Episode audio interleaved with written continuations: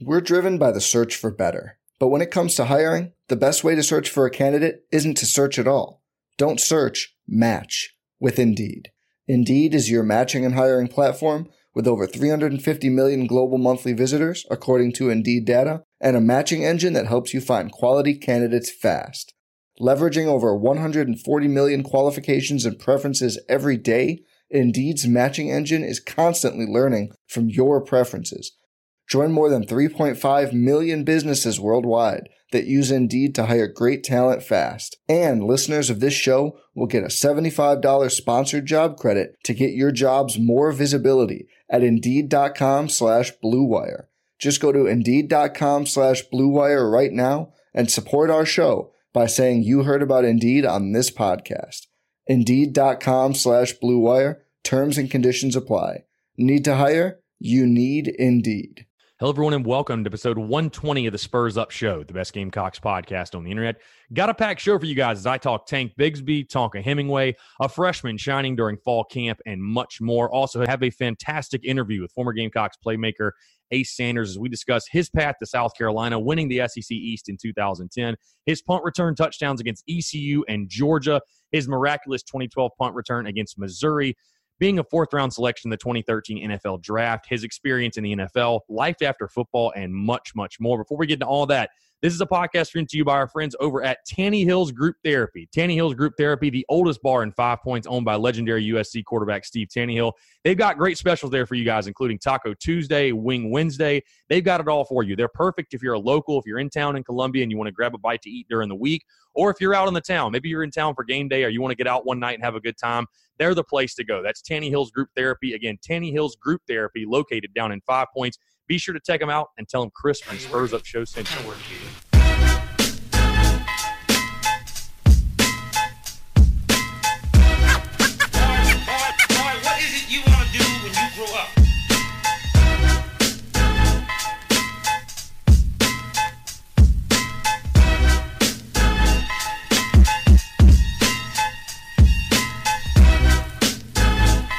Chris Phillips, your host of the Spurs Up Show, as always. Appreciate you guys tuning in. Uh, apologies if that ad read was a little rough there. Obviously, the first ever show with Tanny Hills Group Therapy being the presenting sponsor of the Spurs Up Show.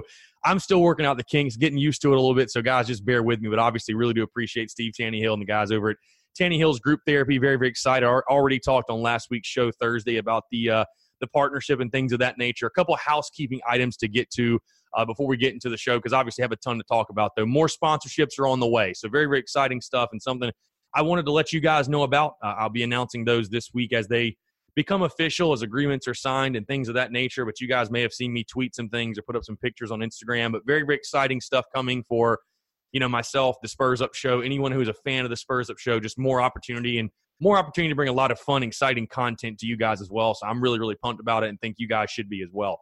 Um, also, if you haven't done so, do me a favor click the pause button right now on this podcast. Go to iTunes, Spotify, Stitcher, Google Play, wherever you're listening to this podcast right now. Do me a favor. Go rate and review the show. Go leave it five stars or leave your feedbacks, any opinion you have, anything you want to see in the show. Maybe I'm not doing. If you have any appreciation, whatever you want to do, but go leave a review for the show. It actually helps other people to find the show whenever they're looking for Gamecocks podcast. It's going to help it show up uh, first. So please do that. Do me that favor. Do me that solid go leave a uh, leave a five star review for the show. I'd really appreciate it. Also, I want to say take a moment to say thank you to all the Gamecock fans. Obviously, Saturday was fan day. I was in attendance. My family was there as well, and uh, just want to say thanks to all the fans who came up, said hello, talked a little Gamecock football, talked a little bit Gamecock sports, and showed their support. Really does mean a lot, and uh, I really can't uh, express my gratitude and be thankful enough to you guys because without the fans, the Spurs Up show wouldn't really exist.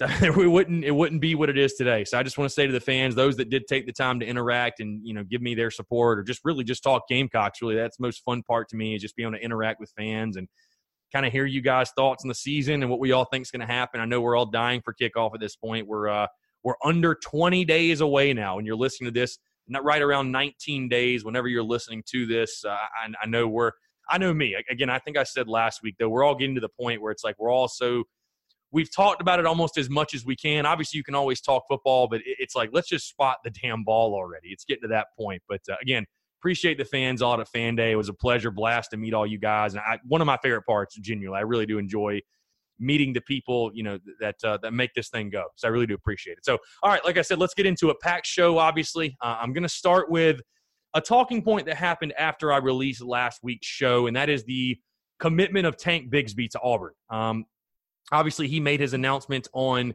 Friday night at 6:30 at his high school to commit to the Auburn Tigers. Something that most people were expecting. I'm 0 for one now on my picks for uh, for commits, so I guess I'll just have to live with that. But overall, Tank Bigsby commit, commits to Auburn. I, I, don't think, you know, there were certainly it's social media, right? So some people freaked out. I thought everybody kind of saw it coming, if you will, and I will even admit, even though I, you know, I, am someone who's optimistic and thought the Gamecocks had as good a chance as anybody, but for whatever reason, Tank Bigsby decided to commit to Auburn. The way I feel about this situation, though, is I, I think South Carolina still is in a really, really good spot to eventually land him. Um, because you have to think about right now with Auburn. I mean, listen, kids don't commit to schools because of the season they have, or if they're, you know, it obviously helps if you're a winning program, if you're going to championships or whatever. But it, uh, there's a lot that goes into recruiting. A lot of it is the kids genuinely his fit at the school, how comfortable he feels, his relationship with the coaches. Like a lot of that plays more into you know a kid's decision than you would think versus oh they won this game or they won that game or they won X Y Z amount of games that season. But you know with Auburn, they're in a very you know interesting situation with. If they have a bad year this year, I mean, there's a really good chance Gus Malzahn is looking for a new job. And to me, it's like, how could Tank Bigsby? I, I, expect South Carolina's coaching staff to fully stay on him and not back off. I mean, I, I just think this is a kid they really want. They still want to go get. You've still got Marshawn Lloyd, who I think has been trying to recruit him to South Carolina. And heck, I believe Tank Bigsby even said he wants to play with Marshawn Lloyd. So if the if rough times hit the plains down there in Auburn, I, am gonna I I have a hard time believing he's going to stick to that commitment. I mean, to me, it just seems again, hard to believe that he would stick with that with a new head coach coming in. Now, maybe it depends on who the head coach is going to be and things of that nature, but uh, I think the Gamecocks are still fully in that recruitment. Um, again, I know he wanted to make a decision before the season, kind of get it out of the way, which is perfectly understandable. A lot of these guys are doing that now, but I think South Carolina is very much still in the hunt, still in the race, which is why I'll say to fans, anyone listening, be careful what you say on social media about a kid because if the kid winds up flipping and picking South Carolina, we all just feel a little bit silly when that happens. So again, Tank Bigsby committing to Auburn. I mean, it's it's not what you wanted, but I think in the long term and the long play, again, South Carolina's got till December to flip this kid, and I, I, think it's a possibility. I do. I think it's a possibility to get him. One guy I think South Carolina will certainly get, and the kid announced his uh, made his announcement when he is announcing via social media. That is four-star defensive tackle Tonka Hemingway out of Conway, South Carolina. Um, he said he announced he's making his, his announcement this Tuesday, August 13th at 3:30 at Conway High School.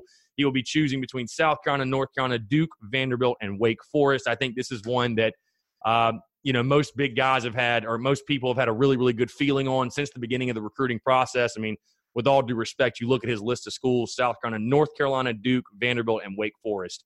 Um, I, I think if you if you're a Gamecock fan, I mean, you have to feel pretty good about it. I mean, you you know, not to throw any shade or disrespect to those programs, but if you're Will Muschamp and if you're T Rob and you're doing the job you should be, you feel like that's a kid you should be able to keep in state and land. Um, again, he'll be announcing Tuesday at 3:30 against 6'3", 255 is where he sits right now, and I think as Will Muschamp continues to develop and build that defensive line and build that front seven and build the defensive front to what he wants it to be, a guy like Tonka Hemingway is simply just one you have to get. You have to get. Uh, stay keep keep him at home and, and keep him on campus. So I think they will get him. Uh, I'll put my 0 1 record on the test and say they get Tonka Hemingway Tuesday afternoon. Obviously, we'll have full coverage of it on the Spurs Up show. But uh, you know, I, I think they get Tonka. I really do, and I think it's a big pickup for South Carolina to reestablish some recruiting momentum for the 2020 class. Um, one guy I do want to talk about, obviously, again, there's not a ton to pull from fall camp right now, simply because USC keeps everything so under wraps we're really not getting to see anything. Um, South Carolina's first scrimmage actually coming this week, I believe Tuesday at Williams-Brice Stadium. But one guy, one quote that I saw that I want to talk about from fall camp, uh, a guy that you know people are asking, could he be a breakout star for South Carolina this year? Um, and that is Xavier Legette, freshman wide receiver Xavier Legette. Jake Bentley was quoted on Saturday afternoon saying, "quote He has looked really good. I think he's going to help us this year for sure." Now, does that mean 100% that Xavier Legette is going to be a guy that – has a even a Shi Smith type freshman season. I, I'm not saying that. But what I am saying is that when your fourth year starting quarterback is going out of his way to say to speak on how well you've been performing, to say that you're going to help the football team. Um, I think that's got to make you feel pretty good as a South Carolina fan. Again, you take a look at Xavier Legette. You know, he came in as an athlete, 6'3", 190 overall, so really, really good size on the kid. They love the athleticism about it as well. And I, what I remember about Xavier Legette and the recruitment of him is that it felt like it was a really good feel good story. You know, a kid from Mullins, South Carolina that maybe was overlooked a little bit, but wanted to come play for his home, his home, his uh, home state school, you know, his home team school, if you will. And, you know, I, I think would be, it almost feels, and I, I don't want to put this type of pressure on the kid, but it almost feels like sort of a Deebo Samuel type situation where maybe he's a little bit overlooked in the recruiting process, but a kid who's local, a kid who wants to stay home, make a name for himself. And, you know, I mean, I, I think Xavier Legette maybe could – be that kind of feel good story. Now, again, I'm not saying he's going to be Deebo Samuel, or have any type of impact like Deebo Samuel had, but uh, to hear those things about a kid like that, you know, a, a, freshman who's trying to make a name for himself, to have, again, your fourth year starting quarterback go out of his way to talk about how well you've been doing and the fact that he thinks you can make a big impact, I think should go a long way. And maybe you're, hey, who knows? Maybe Xavier Legette is a guy to watch this season. They've actually talked about he's been working on punt return um, so I think you know that that'll be a competition to watch, and it will say a lot about the athleticism and the the upside, what they think of Xavier Legette if he's able to take that punt return job away from Bryan Edwards. Because I know Bryan's not the most explosive guy in the world in regards to punt return. I've talked about before. He's not the guy that you look at and say that's his prototypical. That's going to be his position. Like Bryan Edwards isn't built to me to be a punt returner full time.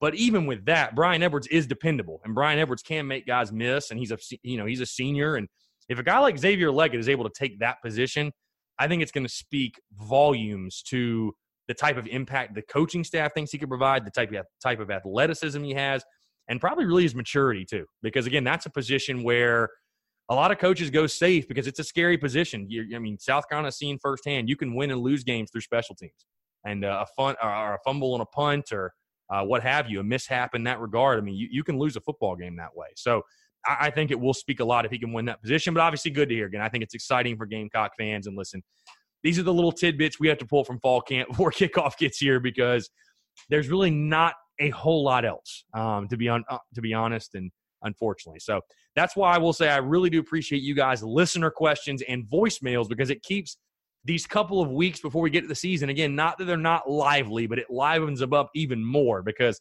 there's only a limited amount of things we can talk about because USC keeps everything so under wraps in regards to uh, practices, and it's not like we get to watch USC scrimmage on Tuesday afternoon, right? So, um, but anyways, let's get into listener questions. Like I mentioned, got a lot of good ones, a lot of good talking points. Active a voicemail as well from Andrew. Uh, so let's go ahead and get to this voicemail here. Hey, Chris, this is Andrew. Uh, just want to say thank you for all you've done so far at the Spurs Up Show, and I'm just really excited to see where you guys go with it. Uh, my first question is where do you think the defense is going to go?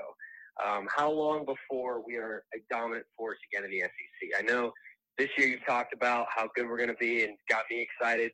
Um, secondary, young but talented defensive lines looking stout, but but how how long before we're back to the days of just being an absolute unit on the defensive side, uh, top three in the SEC? The next season? Season after that? What do you think? Uh, my second question is Will Thomas Floyd ever come back to the podcast? I always enjoyed the banter between you two and would just love to hear it again. Yeah, thank you for all you do and just absolutely love, absolutely love the content. And again, can't wait to see where you guys go. Thanks. Bye. All right, Andrew, appreciate the voicemail, man, and definitely appreciate the kind words and support you provide. I'll start first with the first uh, question you had about the Gamecocks defense because I think it's a really interesting point you bring up. And that, you know, it's I feel like I get one of those questions every single week for every single show is when is South Carolina going to be back? When is South Carolina going to be back to a 9, 10, 11 win team again like we saw in 2010 to 2013? I mean, it, it's it really to me simply comes down to when you're specifically talking about the defense. Is it going to be this year, next year, two years, three years? Well, I can tell you this on the recruiting trail, getting a guy like Jordan Burch, if you're talking about getting this defense back to an elite level, like not just in the SEC, but on a national college football scale, like what South Carolina had when it had Jadeveon Clowney, when it had Melvin Ingram, when it had Stephon Gilmore, DJ Swearinger, all these names we talk about, it all starts in recruiting. I mean, it just truly, truly does. Now, I'm excited for the Gamecocks defense this year. I'm not saying they're going to be elite in that regard and, you know, shut everybody out, whatever, but I think South Carolina's going to have a top half of the league defense. I think they have as much upside and as athlet as much athleticism as we as we've seen going into this year since 2013. Now, a lot of their success is going to depend on staying healthy. That's going to be a big one. Staying healthy. Um, guys stepping up and filling in roles like we hope, like in the secondary, young guys playing well and stepping up. The linebackers being a lot better. TJ Brunson really leading that group. Sherrod Greene needs to uh, progress. Ernest Jones is a guy that needs to have taken that next step from his first year to second. Eldridge Thompson's a guy that needs to have come back from injury in his final season and play well for South Carolina. Rosendo Louis is a guy to me that needs to step up and be that hard hitter, that thumper that we all heard about him being in, during the recruiting process. And then obviously the Gamecocks defensive front. I mean, Javon Kinlaw needs to have his best year in Garnet and Black, no questions asked. Ricky Sandidge, Kingsley Enagbare, those guys need to step up and make what happened last year with them being exposed as freshmen, make it worth it, make it pay off and show out this year. Um, a guy like, you know, Will Muschamp has talked about all the seniors on the defensive front, Keir Thomas, Kobe Smith, Javon Kinlaw, DJ Wonnum, all these, they need to have their best year. I mean, they, they simply need to have their best year in Garnet and Black. And I think the Gamecocks need to simply get back to taking the football off of people. They weren't really good at that last year, and that was their bread and butter in 2017, and is 100% the reason I think they won nine games. So I'm very, very excited for the Gamecocks defense this year. I really am. Uh, I'm a little bit hesitant to say, you know, if you heard my season – my, uh, my, my season preview predictions. If you have heard my predictions for the season, I got the Gamecocks at seven and five, and I don't think I really predicted the season reflecting the excitement that I have for the defense because I feel very wait and see right now. I mean, I think it could happen, and I think the Gamecocks do have as much talent on their defense since 2013. I truly believe that, and I think that defense has as good an opportunity to be as to have their best defense since that 2013 team because it hasn't really been that great since. But uh, I don't see it being an elite level defense this year. Now, you're asking how long before then. Um, you know, that all depends on, again, a guy like Jordan Burch. I, to me, you just, ha- I mean, you have to get a guy like Jordan Burch. I, you think about what could be, what you could potentially have coming back next year, and then you think the following year. I mean, yes, you lose Javon Kinlaw. You're going to lose some seniors up front, no question. But if you could have a defensive line with uh, Zacch Pickens being either a redshirt freshman or a sophomore, Jordan Burch being a freshman. That's two five stars on your defensive line. I mean, that, that's the type of talent you have to get to build the type of defense that you are talking about, an elite level defense. I mean, I you know I don't want to make it.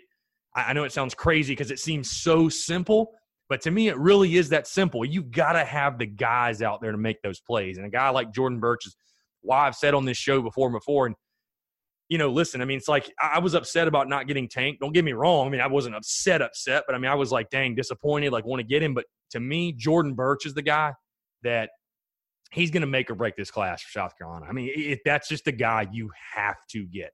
You have to get him. To that, Jordan Burch is the type of recruit who can turn a program, who can turn things around for a program. Similar to how and I, I don't want to. I don't know if maybe Jadeveon Clowney isn't because South Carolina sort of had it going a little bit at that point. They won the SEC East in 2010 without him, but uh, the way Jadeveon Clowney took that program to the next level defensively, I think Jordan Burch, a guy like I'm not saying he'd beat Jadeveon Clowney, but it's a it's a step in the right direction to get a guy like that. So to give you a long-winded answer here, to give you a prediction, I, would say two to three years. Um, I think the Gamecocks are two to three years away as far as having that elite defense top three in the SEC, top 15 or 10, top 10 nationally. Um, I think they're two, three years away because I think on defense, what's so important is building depth. And you, that's something you're still seeing right now. Even in year four, Will Muschamp is battling the depth, the, the, the depth question. When you look at the secondary, when you look at, you know, the front seven should be as good as it's been, the best front seven that they've had under Will Muschamp. But I mean, you know, they're still fighting that uphill battle. So it's still built. And, and again, I'm saying that with, I'm saying that while also saying that I'm excited as hell about this year's defense. I mean, I think this year's defense has an opportunity to win some games for South Carolina. But to get to the level that you're talking about, you know, you got to keep building. You got to keep building, which is why I think people should kind of give Will Muschamp, and you know, another couple of years. I mean, it's just you've got to get the guys in there. But getting a guy like Jordan Burch, getting it, you have to get him. I mean, you just have to land him. There's really no excuse. You've got his teammate Alex Huntley already committed, who's a big time guy. Who, again, I talked about who will be up front. I mean, listen, I this isn't even me taking in everybody, but you think of a defensive line with Zacch Pickens, Alex Huntley, and Jordan Burch. Then you think of all the guys you'd have coming back next year with Sandidge, Enagbare, Aaron Sterling, Brad Johnson. I mean, you got some dudes. I mean, that, that's that's some dudes. I mean, that we we you know, and I think which is why a lot of people are looking at 2020 is like that needs to be a breakout year because I mean you're going to start having some dudes. I mean, but South Carolina just simply has to recruit. But I think two to three years, um, I think South Carolina will be back to that. And I mean, I'll just be completely blunt and honest with you. I think if they're not back to that, I think Will Muschamp's seat will be hot because he is a defensive guy. So the defense needs to to get to that level sooner rather than later. Um, the second part of your questions you asked about Thomas Floyd. So yeah, so I've had some other people ask me about this as well. Um, so kind of the story, just kind of give you, I, I don't know that I really even, even ever explained what happened with the Thomas Floyd situation. So me and Tom obviously still really, really good friends, still talk all the time, stuff like that. But, uh, you know, obviously during baseball season, baseball wasn't Tom's strong suit, if you will. Not a baseball guy, which is understandable. A lot of people aren't. So I decided, hey, for the baseball season, let's just, you know, let, let me do the show. I'll run through it. I can knock out baseball really effectively, really quickly. Um, you know, I think it really just got to the point with Tom that listen, Tom Tom is a kid. He's in college. He's got a lot going on. He's going to law school. For those of you that didn't know, I mean, a guy that's really busy and got a ton going. And obviously, with the Spurs Up show, the way it's developed, me moving to Columbia, I mean, it's you know, you guys know I'm 120 percent in, and uh, you know, it's uh, you know, it really, it's it's nothing personal. It's nothing personal at all, but it's more of a business decision in the sense that like he's got a lot going on. I've got a lot going on. And I think what I was asking of him was maybe, you know, I'm not trying to take away from the quality of his life or take away from the things he's trying to do with his own career. I mean, he's trying to get into football as well and be a coach and things like that. So he's got a lot going on. Um, there may, I, I will say this that maybe you'll be excited about. I think there will be, I don't know if I want to call it like a throwback episode, but I think there will be an episode where I bring on Tom uh, as a guest just for fun, just to kind of relive the old days of us doing the show together.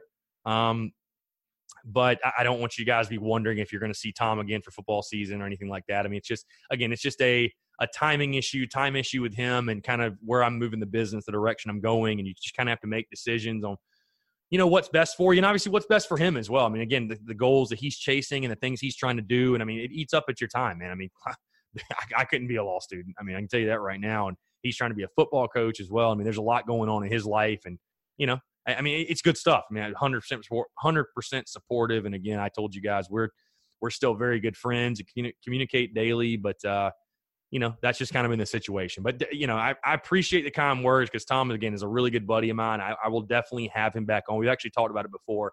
Having him back on is like a as a guest for like a just kind of a fun talking football segment, just kind of reliving the old days again of, of Chris and Tom doing the Spurs Up show. So again, to give you guys a little bit more clarity, that that's the situation there. Um, all right, so let's get into listener questions on Instagram. Uh, J underscore Matthias seventeen nineteen. Who of the remaining three, Tonka, Burch, and Grimes, who will we get in the 2020 class? Well, I think there's a good chance you get all three of them. To be honest with you, um, you know, I think Tonka's a get. I, I 100% would say Tonka's a get. Uh, Grimes, I know a lot of people have been feeling really good about him. I'll say he's probably a get as well. And then Jordan Burch is obviously the one that everybody wants to know about. And, and I mean, again, I, you know, I'm trying to because one recruit doesn't make an entire class or one player doesn't make an entire team. But I can just I'm going to give you guys a heads up and a little bit of a warning. If we don't get, if South Carolina does not get Jordan Burch, you will see me as upset about a recruit or recruiting as you've ever seen or heard me be. And I'm not talking about tweeting at a kid or tweeting bad things about the kid, anything like that. That's just I you know, we all know that's that's not what you do. That's stupid. But upset in the regards of how do you not get the kid? Just how do you not get him? Because here's the way I look at it. And again, this may be this may be kind of harsh. And if you disagree with me, I, would love to hear your thoughts and opinions because again, I'm a guy that truly believes when it comes to Will Muschamp, I think Gamecock fans really need to settle in, get comfortable, and give Will Muschamp an opportunity to build this program. Give him three, at least three to four more years because a program – you're never going to get anywhere as a program firing a head coach three or four years into it because you're not happy with what your rival's doing or maybe a result here and there or the Belk Bowl. You're just not going to build a program firing a coach after four seasons. You're just not going to do it. But what I will say is this if Will Muschamp doesn't get a guy like Jordan Burch when you have his teammate committed who he's best friends with, when the kid is five minutes down the road or is right in your backyard at Hammond High School in Columbia, South Carolina, when you've had him at the facility, you've knowingly had him at the facility and had him on campus probably more than anyone. With all that, if you can't get the kid, to me, it's like, why is Will Muschamp even the head coach? I mean, he's the head coach to recruit. I mean, that's the biggest thing. When Muschamp was hired, it's like this guy's going to recruit, and again, he has, he, and he's going to continue to. But I mean, if you're going to if you're going to tout this, I'm the baddest, the biggest, baddest recruiter in the land. You got to get that guy. I mean, you've got to land that kid. So again, I know recruiting class isn't built around one player, but I've told people like, you know, I do care about all the other recruits South Carolina gets, but Jordan Burch is the one that if they don't get him, this class will not feel like a success. And again, that, I know that may sound a little harsh, but if you're really turning this program around and you're getting into the direction it needs to go, you got to get Jordan Burch. You got to get a kid like that when he's right there in your backyard under your nose. You've got to get him. Period. Uh, Matt Pack underscore aha. What's been something you didn't expect about Columbia after a week of being there? You know, it's funny. I really because so last week for me was insane. I mean, just the moving and trying to get everything set up and I mean, it was craziness. So I really don't think I've had the the chance to experience enough to say I found something unexpected. Um I don't know. I I really can't think of one thing that it was like, wow, that's surprising. But I haven't been able to I haven't been able to get out long enough and really experience anything to be like, oh, I'm surprised by that. So I, ask me this question again. Um, ask me this question again in a week. Next week's show, I'll have a much much better answer for you. Um, thief spams underscore yt. What do you think? What do you think about people saying we're going to lose to Clemson? They suck. I mean, Clemson sucks, but they also don't suck. So, I mean, I've predicted Clemson to beat Carolina this year as much as I want to see Carolina beat Clemson. Clemson doesn't suck, man. I hate to tell you. Um, snack underscore boy. Can Jake Bentley finish with a strong senior season? I 100% think he can. And especially you add in Tavien Feaster. I mean, I talked about before. I think, I, I think the pressure's on. I mean, there, there's no excuse. If if Tavien Feaster's that guy, which I mean, with all the hype coming around him and they brought him on campus, he better be that guy. But uh, no, I think Jake Bentley certainly can have a big senior season. I think he needs to for South Carolina to have a have a good year, no doubt. Um, cocktails and dreams. Anyone here who's looking like the number two at the quarterback position? I think it's something we're just we're not really going to know until uh, until they announce it. And that's going to be for the, the after the second scrimmage. I think they said and the first one's coming up on Tuesday. I believe the second one will be a week from then. I could be wrong. I have to look at the schedule, but uh, I, I, mean, I, I, don't think they've really given any indication of who's going to be the number two. I, I, don't think they've really let anything out, and I think that's just something we're gonna we're gonna kind of have to wait and see on. Um, Lord Delmo.mp4. What do you think about the this, what do you think about the team's attitude this year? Could it affect our gameplay? Um, I mean, I think I think you got to like the team's attitude. You know, for everything we've we've heard and seen about them talking about the schedule, and you know, they're kind of embracing it. I mean, they're embracing playing a tough schedule, and they're embracing, you know, taking on all the great teams they're playing against. I mean, I, you know, I think the attitude's good. I mean, there's nothing that I've seen that would say the attitude's not good. Um, but you know, I mean, you you can have a good attitude and play like crap. So it's all about going out there. And again, I think it'll be imperative for South Carolina to get off a, to a fast start against North Carolina, especially after what happened in the Belk Bowl the last time they were in that stadium, how badly they looked. For example, if it's 0 0 or North Carolina's up 7 to nothing or 3 to nothing, you get shut out that first quarter. There's going to be a lot of negative feelings and a lot of negative emotions going through people's heads because of South Carolina hasn't scored a point in six quarters. So, getting off to a fast start in that one to me is super important. Um, but no, I, I, mean, I think the team's attitude is fantastic from everything I've seen and heard. Um, Emory Moore Jr., time to be worried about the 2020 class. I would say no. I mean, again, I, you know, I, I would say no. I mean, you still have plenty of time. That's the thing. I mean, again, you're probably referring to like tank. I mean, when a kid, you know, when a kid commits, I mean, it, it's still August. We've got till December. I mean, you know, I don't think it's time to worry or time to hit the panic button necessarily. Um, but again, you you heard me what I said about Jordan Burch, and there are certain guys you just got to get, man. Um, so no, I don't think it's time at all to hit the panic button. But uh, you know, as we get closer to December, obviously you're going to be the the the sense of urgency is going to definitely set in. Guys you need to land, and guys you need to lock down and bring on campus. Um, Jay Caslin 09, which game will we see the team's full potential? Man, hopefully the first one. I mean, hopefully the first one is the one where we see the team's full potential. Um, but you know, overall, I mean, you know, it's I don't know. I mean, midseason, beginning of season. I mean, that, that's the biggest thing is how quickly can you hit that full potential is going to determine probably how good of a season you have. Um, so to me, I mean, again, I hope it's I hope it's the oh, the first snap against North Carolina, but realistically, you're probably looking the halfway point. Halfway point of the year, we'll really know what this team's about. We'll know who this team is at that point. Um, let's see on Twitter at Cricka Boom Boom. Very nice handle there. Who's calling the offensive plays, McClendon or Muschamp? I feel like last year the play caller became conservative after momentum was established. Am I right or no? Please expand. I mean, I definitely think it's Brian McClendon. If, if Will Muschamp is calling plays, we've got a major issue. Um, I mean, I've talked about before. My biggest thing is Will Muschamp, and I think he's gotten a lot better at this since his days at Florida. I think this is something that a lot of coaches have to learn to do is just kind of step back and let your assistants work for you because South Carolina, to me, has got two of the best assistants in the entire country, and Brian McClendon and T. Rob. I mean, no questions asked. I think McClendon's an extremely bright young uh, offensive mind.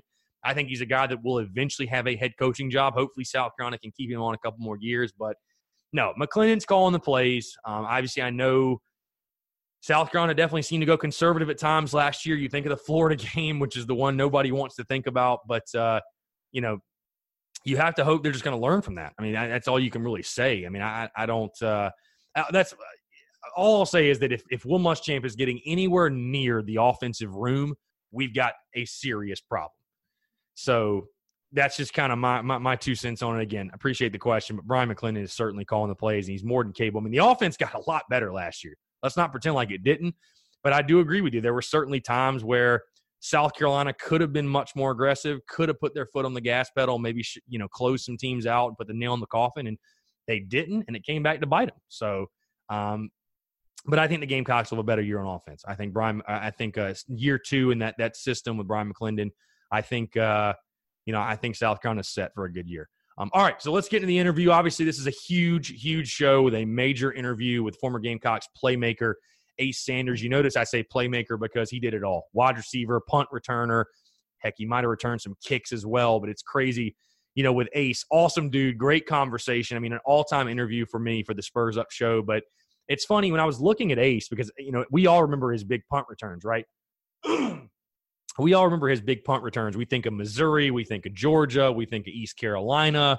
You know those those moments that we'll never forget. I mean, people have literally said that Williams-Brice Stadium's never been louder than it was before. Um, when uh when, when he took the punt return back for a touchdown against Georgia, but you know what I really forgot was how great of a receiver he was. Ace had four touchdown catches his first two seasons combined for South Carolina. His third, he had nine touchdowns. Nine. I mean, I did not remember that he had that many touchdowns. But overall, I mean, a fantastic interview, man. We talked about everything from how he got to South Carolina to all those big plays he made. To Coach Steve Spurrier, some really funny stories with him. I think he, it was really cool to hear Ace open up as well about his NFL experience, um, things of that nature. So appreciate you guys tuning in. That brought that's going to be brought to you by our friends over at SeatGeek. SeatGeek, the best ticket buying app by far, the only ticket buying app I use, and the only one I would recommend. If you need any of your tickets to Gamecocks football games, please be sure to use our friends at SeatGeek. Go download the SeatGeek app or go to SeatGeek.com. Use the promo code Spurs Up. You're going to get $10 off your first purchase. They've got tickets to literally anything and everything from Gamecock sporting events, concerts, comedy club events, NFL, NHL, NBA. You just heard me say it doesn't have to be sports. So again, go download the SeatGeek app or go to SeatGeek.com. Use the promo code Spurs Up and save $10 off your first purchase. All right, enjoy this interview with former Gamecocks playmaker Ace Sanders. All right, joining us today on the Spurs Up Show is a man that played for Gamecocks football from 2010 to 2012. He amassed 18 total touchdowns, 13 of which are receiving, three punt return touchdowns, and two passing touchdowns. In 2010, he was named freshman All SEC. He was also, named SEC Special Teams Player of the Year in 2012, the first ever Gamecock to earn that honor.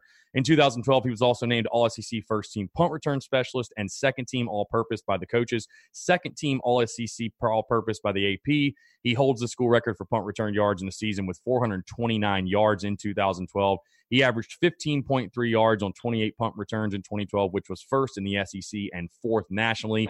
He was also taken in the fourth round of the 2013 NFL draft by the Jacksonville Jaguars and currently trains athletes in his home state of Florida. I'm very pleased to welcome to the show former Gamecocks wide receiver and punt return specialist, Ace Sanders. Ace, appreciate you taking the time, man. It's a pleasure to have you on. Oh man, appreciate it. Appreciate it. I'm not going to lie. It, it, was a that was a laundry list of accolades that you have, sir. So I, I certainly commend you. A lot of uh, a lot of awards. Your time at South Carolina is certainly worthwhile. But I want to go back to the beginning for you, Ace. Obviously, you're a guy from the state of Florida. Um, just kind of walk me through your recruitment to South Carolina. What was your recruitment like, and why did you eventually land on being a Gamecock? Uh, my recruitment was really it was really hands on. Um, I had Coach Mangus, Coach G. Mangus. He was there actually since my tenth grade year. He actually off, offered me a scholarship my tenth grade year in high school, and he just stuck around, and that kind of stood out. You know, that was one of the things that my dad actually told me to pay attention to. You know, just you know, uh, show interest in the school that really show interest in you, and they stayed around really the longest uh, outside the University of South Florida and uh, West Virginia uh, South Carolina stayed around the longest, and they just made the decision easy once I uh, actually took my official visit. For sure. So, Ace, I want to talk about. I want to ask you: Do you believe that you were slept on as a prospect at all? Because I took a look at your recruiting profile. Because you know, obviously, it's, it's been a while since you were recruited, and I mean, I was kind of a little shocked to see the offer list, the fact you were only a three star guy, and like I mentioned, when you take a look at all of the accolades you picked up during your college days, and then being taken in the fourth round of the NFL draft, I mean, it seems like you were very underrated as a prospect. I'm not sure if like height came into play for that, but I mean, did you feel like going into college and during the recruiting process maybe that people were sleeping on you a little bit? Uh, I would say I would say uh I was more slept on by maybe like the media. We didn't get too much coverage uh, where I grew up at uh, down in Manatee, uh, Manatee County. We weren't getting too many too much coverage from a lot of big name schools for some reason. It started to roll in slowly around the time that um around the time that I was leaving. Like we get a lot, a lot of attention now, and it's a lot of guys that come out of this area now and get like the big name schools that you look for. But I can say like I went to a lot of football camps, uh, like Dawg Night at Georgia, Friday Night Lights at University of Florida, and everywhere I went, I turned heads. So it was just uh, the people who got to see me, who got a chance to actually see me and witness me in person, they knew. So those were probably some of the more bigger offers that you actually saw. It was just hard for us to get like media coverage as much as these kids get to be. For sure. So you talked about a little bit already your relationships with G.A. Mangus and Steve Spurrier and the kind of the recruiting process. But what was it about South Carolina that you would say sold you on it? Because again, you were coming in at a very interesting time. Obviously, Steve Spurrier was really starting to get the thing rolling. I mean, your first year, you guys go to Atlanta, win the SEC East. What was it that those guys sold to you that this that was the reason you chose South Carolina? What would you say it was for you?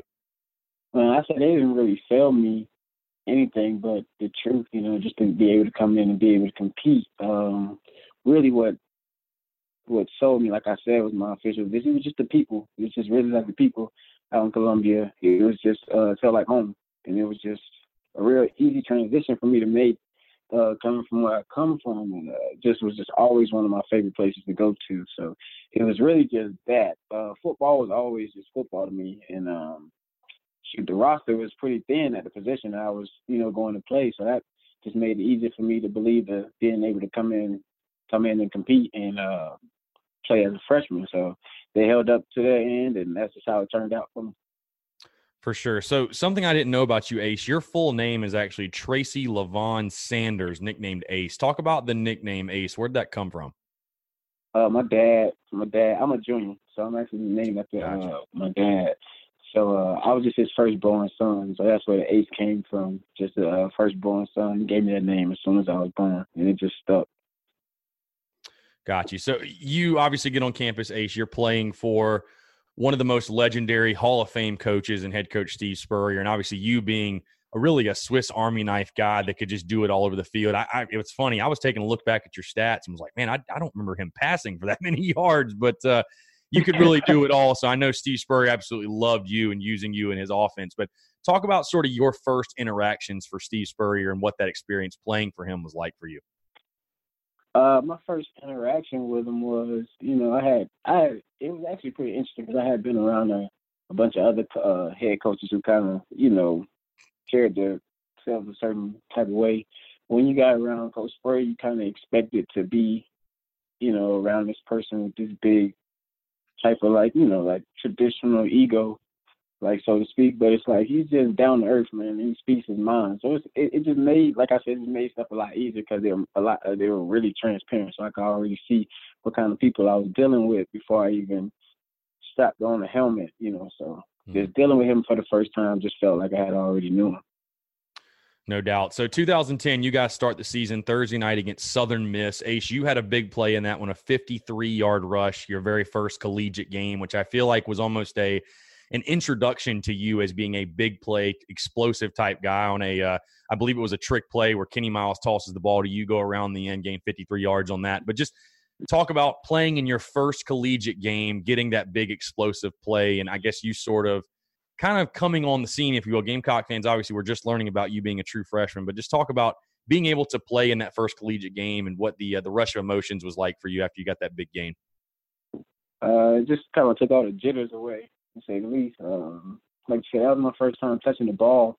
Uh, at the collegiate level. So for it to open up like that was just beautiful for me. I was actually thankful for the opportunity, honestly, just to be able to put, you know, some type of skills on display that, like you said, will ultimately, you know, kind of let people see, you know, what I can do and what I'm capable of. So that first time I got it, it was just, I don't know, I just held my breath, saw the hole, and just hit it. I was just running, just ran, just ran, just kept running. I heard the crowd getting louder and louder, so all I could do is just keep running, just keep running. That's all that was going through my head was run. Now I know Ace. I was actually taking a look at your background. You were a track guy in high school, obviously very, very, very fast. Speed was the name of the game for you. But what would you say? Uh, what what made you so good at having the knack for the big play? I mean, because you're talking about kind of having that vision and you know just just run. I mean, really, is it simple as that? But I mean, why do you think you were so good at basically having the knack for the big play? Uh, I would say basically just that'd be just like as a kid growing up, just always watching the people who did that. You know, wanted to be like those people. So anytime you go outside and you you're playing, I'm I'm practicing at the times that we outside having fun. It's like I gotta be a guy to make the big play. I just always envisioned it, like I said.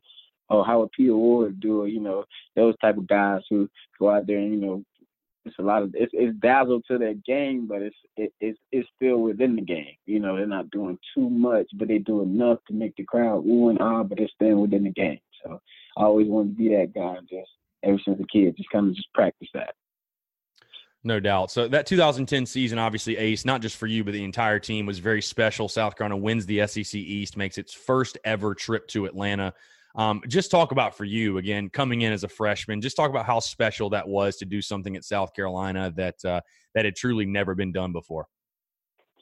Oh man, that was that was actually that was really incredible, and I got to say, like I, you wouldn't really pay attention to it until like the next year was coming, like to the next year, uh, going into the, the, the to the following season and you like really felt how big of an impact it was. And when we came into that next year, we were just, you know, we were we were known then. You know, we kind of got some swag back to the team, and everybody was looking for us to do, you know, more big things and keep going and moving forward. So just to be a part of like a group of guys who were who are kind of responsible for bringing that back to the school and carrying it on for the years uh, to come, it was just it was amazing.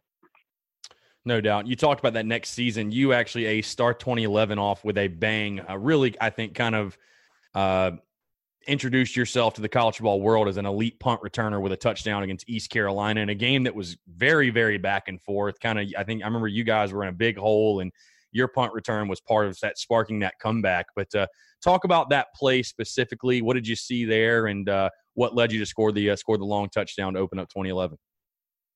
Uh, I just remember that game being just like begging to go back to return punch that game because uh, I wasn't starting returning. It was just Stephon was doing so much stuff. He was just tired, so I got a chance to go back. So, and I told the coach, I just remember telling him like, "I'm about to score. I'm gonna score." Right. You know, I just told him like, "I'll score. If I don't score, you got to put me back there no more, coach." And uh when they kicked the ball, he gave me a low one. It was low, so I knew I had a lot of time to kind of just see the field. And um I saw a lane. I saw a lane, so I took it and I ran. And it's kind of it's just weird. It just just looked like stuff was just opening up. I mean, of course, like my uh special teams, like everybody they made their blocks. As you see, everybody finished in the end zone with me. So uh, that made it a lot easier. I don't know if they were just getting excited because I was making guys miss, but they sold out just as much as I sold out. So all I remember is just us crossing the end zone as a team and celebrating in the end zone. It's hard. It's crazy for me to think, Ace, that a guy like you, as great as you were returning punts. I mean, again, in 2012, I talked about SEC Special Teams Player of the Year, something that no other Gamecock has ever done. The fact you would have to be begging Steve Spurrier to get back there and return a punt is sort of a you can look back and really laugh on that now because again, I mean, it's to think how good you were at doing it. The fact that you had to really lobby your way to get in that position is sort of uh sort of ironic, I think. Oh yeah, we had to, and it's just solely because we had some guys that were just talented with the ball as well in mm-hmm. front of me uh, at the time that had already been there. So it's it's almost like you sit back as you know freshman, sophomore, wait your turn, wait your turn, wait your turn, which you know that's just the name of the game. Uh, and when you finally get the opportunity, you kind of just seize it, and that's just what I did. just had to make sure I, when I finally got it, I backed up what I said. You had to score on that first one. Make sure you you, you I had uh, to score on that first. Yourself right. Yeah. make sure you got another chance at it for sure. So I, I want to talk about because as, as elite as elite of a, a, uh, punt returner as you were, Ace, you were a really really good receiver in your own right as well. Um, jumping to 2012 though, you know your first two seasons definitely a solid slot option for the Gamecocks. You had four total receiving touchdowns in the first two years, but I honestly had forgotten in 2012 just how many pure receiving touchdowns you had. You had nine in 2012. I mean, what would you what would you attribute to that? Because I know right now, like I talked about earlier, you're doing the training with guys, with footwork, with all kinds of different drills and stuff like that down in Florida right now. But I mean, your development in college, I mean, what would you attribute the numbers blowing up the way they did in 2012 catching the football? Uh, I would say just knowing that the opportunities would be there. Uh, honestly, that's just for us and a lot of guys. As you can recall, like over the years, we went from a bigger group of you know six three six four guys like across the board. Mm-hmm. And as we got down to 2012 you end with like me nick jones bruce ellington Damiere Byrd, and stuff you know five nine guys out there. So it was just kind of fun to be out there kind of you know with everybody your size. It, it gives defenses a, a totally different look. People have to play a totally different way when you're dealing with guys who can run vertical. They gave us a chance to run vertical vertical routes and it just opened up so much more underneath because we were playing with pure speed out there, and it was. I just attribute it to the opportunity presenting itself. Honestly, we worked hard every year in the off season, so it was just finally the opportunity presenting itself. I know you're probably biased to this question, Ace, but just kind of looking at football in general, not just South Carolina, but you talked about teams that have different style of receivers, whether you're comparing like the Alshon type, the big bodied six three, six four guy who can go and get the football, or the type like you or the type like Bruce, who's the speed demon, who's going to burn you, who can make you miss. Do you think there's an advantage to one type of receiver or the other that an offense centers its game around, or do you need a nice mix, or what are your opinions on that? Uh, I would say like it's so much that goes into that. Uh, of course, your quarterback has to be in that room as well just depending on really what he's he's like. At the end of the day, quarterback is delivering the ball, so whichever one he's used to, I would say. I know it's pros to having big guys because it's just it's a habit for a, a smaller defensive back. Even if you have good coverage, it's just a big body is just hard to deal with. Mm. But at the same time, you get a guy you don't want to chase around the field twenty four seven. I would say yeah, having a balanced mix of them is is is is pretty standard to me just to have a balanced mix of both guys so they both can do something that the other guy can't. But either way you go, I think it's all like preference. It's all preference. For sure. So I want to dive into one of the uh, one of the many big plays you had in 2012, Ace, and that is the punt return against Missouri. Um, a play that I know Gamecock fans still go back and watch and wonder how in the world did he not get tackled on that play. But uh, a crazy play. I remember you field the punt, you run into your own man, Demario Jeffrey, I believe it was. You you kind of shove him out of the way. You break like it feels like five, six tackles. A Missouri defender tries to strip the ball. He can't do it. You just keep going. And you, uh, I think they stopped you right at the one yard line, which I know probably pissed you off. So talk about that play. I mean, what you remember from that, and uh, also how mad were you that you were were just about a yard short of the end zone there? Oh man, that play was crazy. One thing I do remember is that every move I made, I seen everybody, and that was the the weird thing. I felt like everything was kind of moving slow at the time until you watch it in real speed. And I was just, I just remember watching the replays after it was all over. Like, oh, oh wow! But I remember every single guy that that I uh came into contact. I knew exactly who I ran into. I knew it was Demario. I seen him clear. Like it was as fast as everything was moving. I remember everything during that play. I remember when the guy was approaching me to strip me. Uh, I covered up well before he even got there because I seen him the entire time. I don't know why. Something told me that he's about to try to strip the ball. so I just tucked it. He went over top, and then even as he was grabbing me, I saw I don't know if that guy was a center or if he was a like a H back in the punch scheme, but I seen him taking a dive right at my legs, and that was the stop. And he dove out in front of me, and it was just I would say getting tackled at the five. I didn't even know I was out of bounds that one. I just dove. I just remember being out of gas by the time that dude even I tried to dive for the end zone. So I was really just hoping to get up and see the see the ref with his hands up. But uh man, I that was just a crazy play, man. It was a crazy play. yeah, I think that's one of the crazier punt returns I mean you will ever see. So Ace, I don't think it's surprising the next one I'm about to ask you about. I'm sure you uh you've been asked about this one uh, more times than you can recall, and that's the 2012 Georgia game. Some, you know, people have referenced your punt return as the loudest that Williams Brice has ever gotten, uh, the loudest they can ever recall it. Obviously, a huge play. South Carolina's up 14 nothing. You, it's because it's a crazy play in its own right because you muff the punt at first, pick it up, take off, beat everybody to the, to the corner, and score the touchdown. And Williams Brice, everybody just loses their minds. But uh, talk about that play again. What did you see? What do you remember from that play? And then also just that game and that day. I mean, what do you remember from that game? the aftermath of that play again, the crowd, just just really everything to do with that 2012 Georgia game where you guys took the dogs to the woodshed. Man, it was really it was really the defense. The defense had I mean all week the defense was just they were just on another level, you know, and and they like I said they came and they played lights out that game as well. And we really just was feeding off the defense, DJ Clowney and all those guys. We were just feeding off the defense. And I remember Shaq Shaq Wilson coming up to me um, that same drive. That drive was about to begin, and, was, and um, he came up to me. He's just like, "About to get a three and out right now." like, when they kick it to you, I just want to meet you in the end zone. He was just like, "I just want to just run it back. I just want you to score." Like, I told him guy was like, "Okay," and and that's what that was. We went out. He got the three and out, so it was kind of like this plan. I mean, like, and they pinned him deep, and I was like, "Oh, okay." he really got a three and out, like inside, like inside the 25. He got a punt. This is field. This is return area. So I was like, okay. So I was like, well, he held up to his end of the deal, and I just remember being like overly excited before the punt was even kicked. So when I muffed it, it's like all the adrenaline in me was lost at one point in time. And I was like, oh, you know, it's a muff punt, and you're like, oh, this is bad. I just remember like, just like the urgency, like you gotta pick it up. So I just picked it up, as fast as I could. When I looked up, for some reason, the first guy that was that was uh down to tackle me, he stopped his feet for some reason. And once he did that, I was like, oh, he just gave me some time to make a move.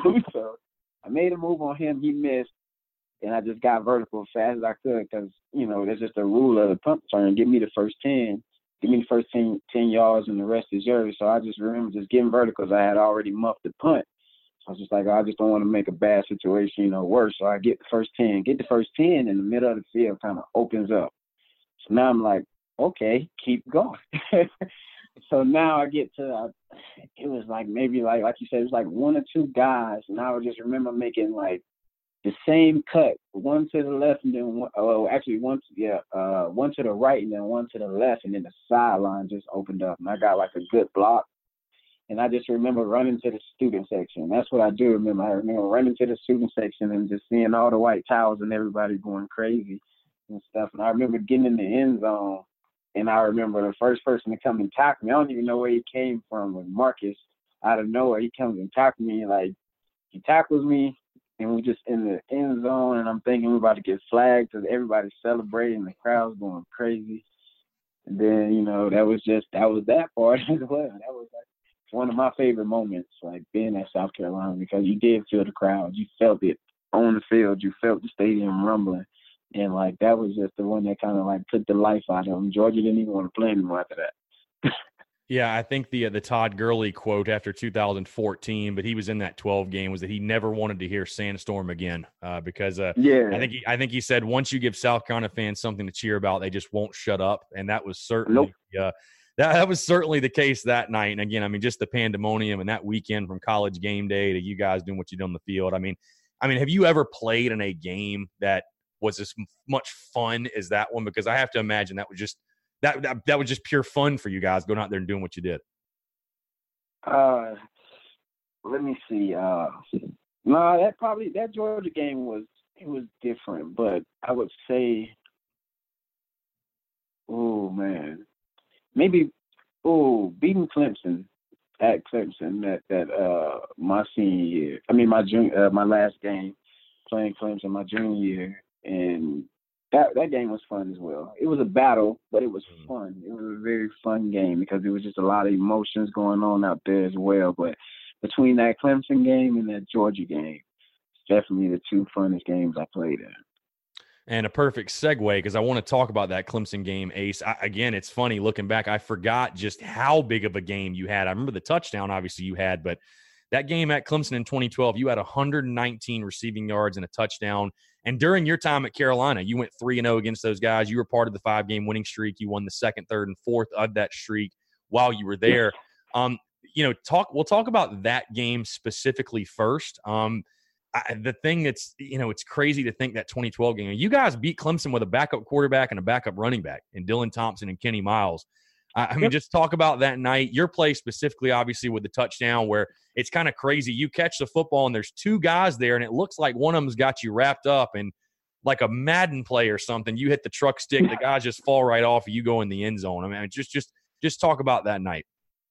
That that whole night was just like I said. That was just you know how we get. I remember pulling up to the stadium and we seeing like the fans holding all kind of crazy signs uh man, it was just like a real hostile environment. So it was just we were just so anxious to get on the field and play. And I remember before the game, uh, you know, special team guys were going warm up. And I remember telling the punter, and it's the only play, this is the one play in that game that just fits with me. And I'm just like, oh my goodness. I told the punter, I was just like, the first punt that you punt to me, I'm I'm running right past you and he just looked and he was like, "We're gonna kick it straight to you." And I was like, "Okay." so again, like, so the first punt, again, or actually, it might have been the second one because I think the first punt that we had, we um, they were in uh in a uh, like a red zone, like a going in situation, so it wasn't a, a return available. So they kicked me one and kicked me kicked it straight to me. Promised me he'd kick it straight to me. He did just that. He kicked it straight to me and I remember splitting it right away. Boom, I hit a seam and I saw him. I hit a seam and I know he looked because that's the first person I look for. Once I hit one seam, I look straight for the punter. That just let me know the fastest way to point A to B, straight line.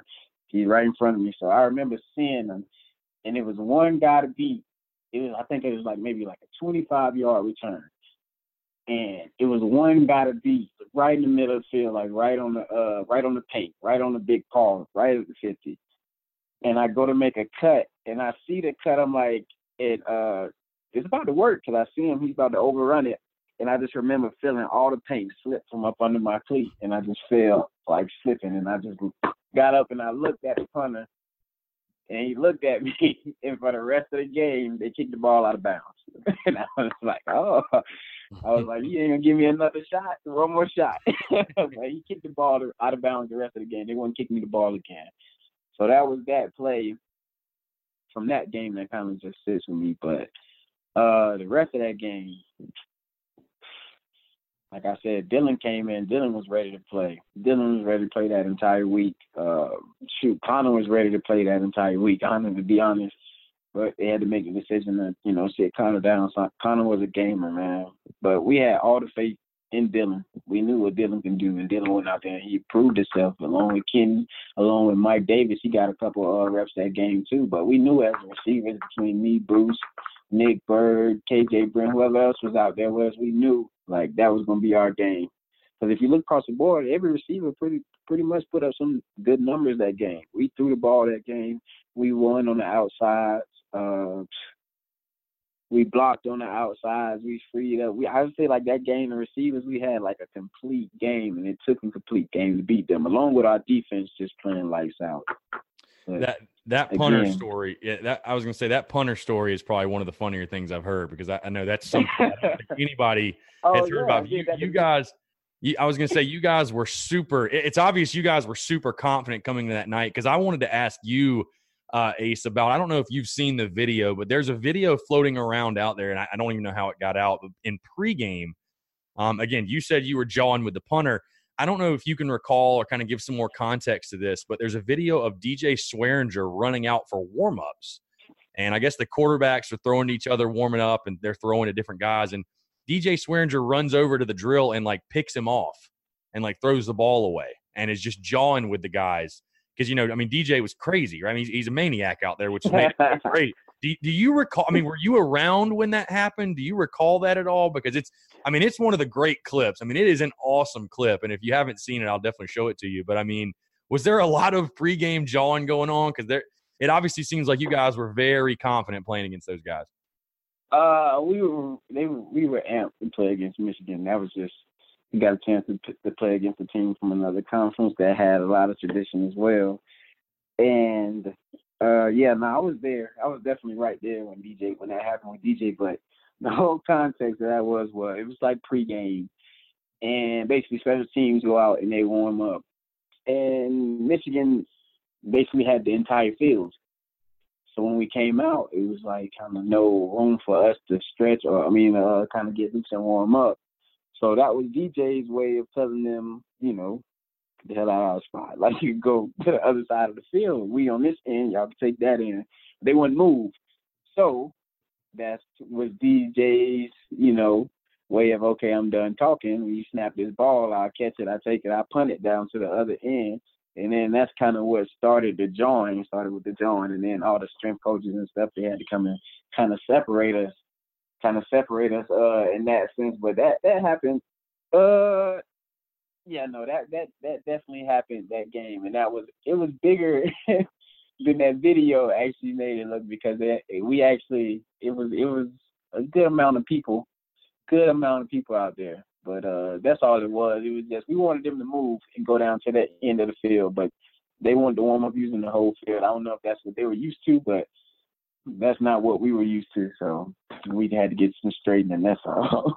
yeah, no, I had to ask you because obviously I saw the Twitter exchange you had with uh, Seth Strickland and Andrew Clifford, and you guys kind of reliving the story. And I'm like, man, we, we've got to get some more context to this because it's uh, and it's funny for whatever reason, Michigan seems to rub a lot of people the wrong way. I know they had a couple years ago the Michigan State. They're stomping on the logo, even, even when South Carolina played them in the Outback Bowl uh, two years ago, there was jawing at the bowling alley. You thought like people were going to get in a fight. So that, I mean, that is just that is classic. Yeah. It, it, it, feels so on brand for a guy like DJ Swearinger to kind of get things going like that.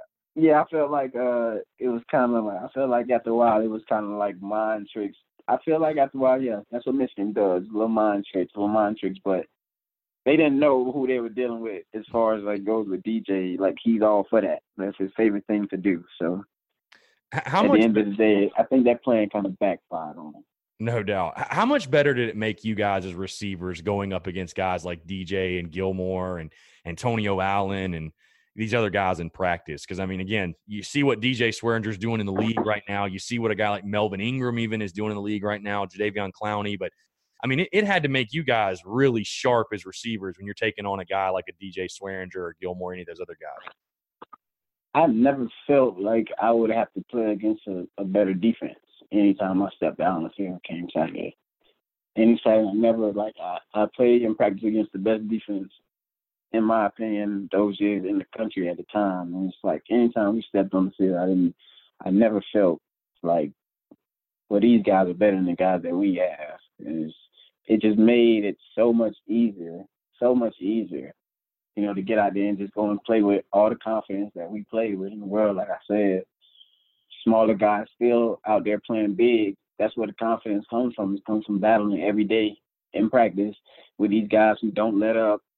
You know, they play every practice like it's a game. You got guys out there like like DJ who takes everything serious, everything, every play. Then you get the defense who feeds off it, And not only are they talented, now they're relentless and they're talented. Now they're studying the game plans more, more and more and more. It got to the point where they knew our formations, they knew our sets, so it made practice even harder, harder to succeed. And that was us. We had to respond to it, even as being as young of a group we was. We had to figure out how to adapt, and, and that just made that, that that just helped so much. It helped a lot. So Ace, you talked, you know, we already touched on a little bit what happened in the pregame against Michigan in that Outback Bowl win, but let's talk about the actual game because you went off that day. I mean, you were feeling it. You had a punt return for a touchdown. You had two receiving touchdowns in that one in a game that w- was absolutely crazy. You know, Dylan Thompson hits Bruce for the w- game-winning score. I mean, just a wild college football game. But like I said, you absolutely went off that day. I mean, what was working for you? Because I mean, like I said, you jumped off the stat sheet. I was, I don't know, maybe it was just cause I I felt really good that day. Once I got off the bus, like I don't know, I felt like this was gonna be a good day. And you know, normally as a player, you you don't. I I say like for myself, you don't normally get those feelings. You get you walk into that stadium and you're confident, you know that you're gonna play good, you're gonna play well. But it's it's not often when you get off the field, you just get on off the bus and you're just like, yeah, this will be the day. Like this, this is the day where I go off. Like this is the day. Like it was really clear to me. So like I said, it was one of another games where it's kind of like open. Once we had like that whole exchange before the game, I told that punter the same thing. As soon as you kick it to me, I'll be running past you as well. That was just kind of like my thing. So um, it was a lot of jawing, like you said. That kind of got everything going. Uh, shoot, it was just a different. It was just the vibe of that game was so much different. It was maybe that entire practice week being home practicing. I was closer to home, and uh, I was able to visit with some of my hometown friends, introduce them to some of my friends from school, and kind of you know, kind of connect the two worlds. It was just a lot more for me, uh, just being back home in Tampa, and that game, man, that game was. It was it was a battle. It was a battle, I could say the least. That that actually does go up there with that Georgia game and that Clemson game. That Michigan game definitely goes up there. That may actually be the number one game that I ever played in, just due to just like you said, the theatrics of it, how everything kind of ended, how it played out. Because uh, after that last touchdown that I did catch, uh, that was actually, and that was my, that was another one of my arguments because I think I seen a tweet that uh had DJ tagged in it, and it was his three play sequence from Arkansas, from the Arkansas game, from the hit. He had uh, two personal fouls, and then he had the uh, pick six, and it was like that might have been the best three play sequence in college football. And I told him I was like, well, you know, I, I, I like that three play sequence, but I think the Michigan sequence is actually better because the very next play following the hit was the deep was my second touchdown, the deep ball touchdown that I actually caught in the back of the end zone. That followed. That was the very next play. So it went from the bad call, Clowney's hit, and then we bombed him. Like and then we bombed him, and that kind of like really set the tone for everybody. It's like Clowney set the stage, and then like we just capitalized off everything because after Clowney hit that hit that guy, Coach Spurrier, I saw a light. It just lit up in Coach. He had it in his mind already, like we're taking a shot, like right now. like we're taking a shot right now. Got momentum. Clowney gave us momentum. We're taking a shot. He looked around and he looked, and I was like, "Yeah, me." he was like, "You think you can beat him?" And I was like, "I know I could beat him." and it was so funny when we came out because they've been running like this cover four defense the entire game, and their safeties would come up and they were playing like around uh, seven to eight yards. And that's why when he asked, he was like, "You think you can beat him?" I was like, "I know I can," because they were playing at seven to eight. But when we broke that huddle, for some reason, the safeties backed up to twelve, and I was like, "Ah, wow." I was like, "Okay, all right." So I just have to chase him down, and the play was literally like a, just a streak. It was supposed to just be a streak right down the hash, and it was, I think, uh, it was either me, I mean, it was either Bruce or Nick and other slot, and that's all. We just had streaks. We just ran verticals, and we just told Connor just throw it. Be taking a shot, throw it either out the back of the end zone. The only way you can catch it, and that's that's what he did. I remember running a route, and I remember the guy just like started backpedal like immediately, and I was like, "It is no way I'm about to run past him. Like he's already like 20 yards." You know, down the field. I was like, he must be feeling shot coming. I was like, well, that makes sense. Big play momentum. Defensive coach is probably telling that. So I just remember I just turned the route into like a double move. So I kind of just stuttered. And once I stuttered, he stopped his feet, and I was like, this is my only chance. So once he stopped his feet, I finally got a chance to close his cushion and Connor threw like the perfect pass. It dropped like right in the back of the end zone. And on the catch, once I caught it, it popped up out of my hand because like I was running so fast, just trying to run the ball down. I was running like I was scared. Like I was like, I'm not even gonna be able to judge this ball. Like you just like in a dead out sprint, no control and nothing. So when it touched my hand, it bounced up in the air, and once it popped up, I was able to see it clear. So I grabbed it, and my other foot was already dragging on the ground, but I wasn't sure if they'd give me a give me the catch, you know, just based off if I had control or not. So I did my best to put my other foot down, and that one I got a toe in. So once I secured the catch, I knew I was like, well, that's a touch, that's a catch. Like I knew it was a touchdown. So once I caught it, people didn't know like I like that that second that other foot that I put down, I hyperextended my knee so bad. Like it went like it was like the most like you can see it clear as day on the Mm-hmm. replay. Yeah. And then I slide into the back of the wall. It's a brick wall in the back. It was a brick wall in the back of like the Buck Stadium, like where all the banners and stuff. Hey, we slide in the back. Boom! I hit my head on the wall. I hit my head on the wall. I go out for a minute, for like maybe like ten seconds. I'm out in the back of the end zone, and I feel. I actually I didn't even feel him. I hear Bruce. I hear Bruce in my ear. He just like like touchdown. You caught it. You caught that. You caught. It. I was like, wait, what? I was like, I caught. it. I had the ball in my hand. I was like, so we get up. Now we're celebrating like it was. It was like really like a, uh, uh, show me the money like type of type of deal.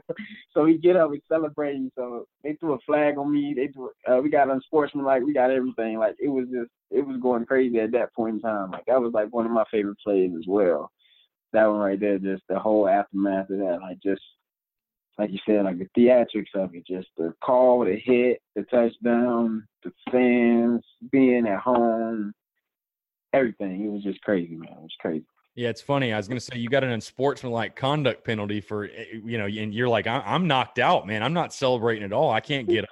That's I'm laying down here. I'm not trying to milk it or anything, and like we, in, I'm we got the genuinely knocked we got the unsportsmanlike conduct once once I got up. Once Bruce, like once I figured out everything what was going on, me and Bruce, we got up and we went crazy, like in the end zone. Like I'm John with the dude that was covering me because it was number 30. He was talking the whole game. Like that defense talked so much smack too.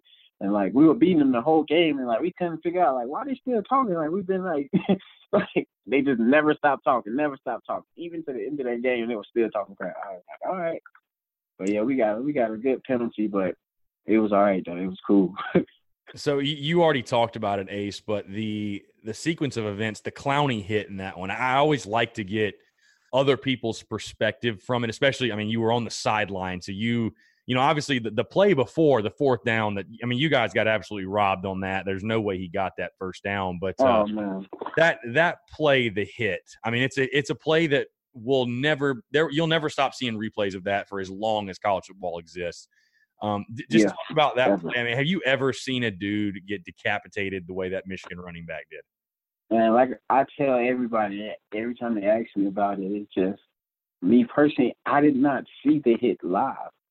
We were still so upset about the call that we were on the sideline still going crazy before they snapped the ball again. so as we're on the sideline, we're talking, we're talking, we're going, still debating. You know, it's just a lot of commotion on the sideline. Out of nowhere, you just hear collision.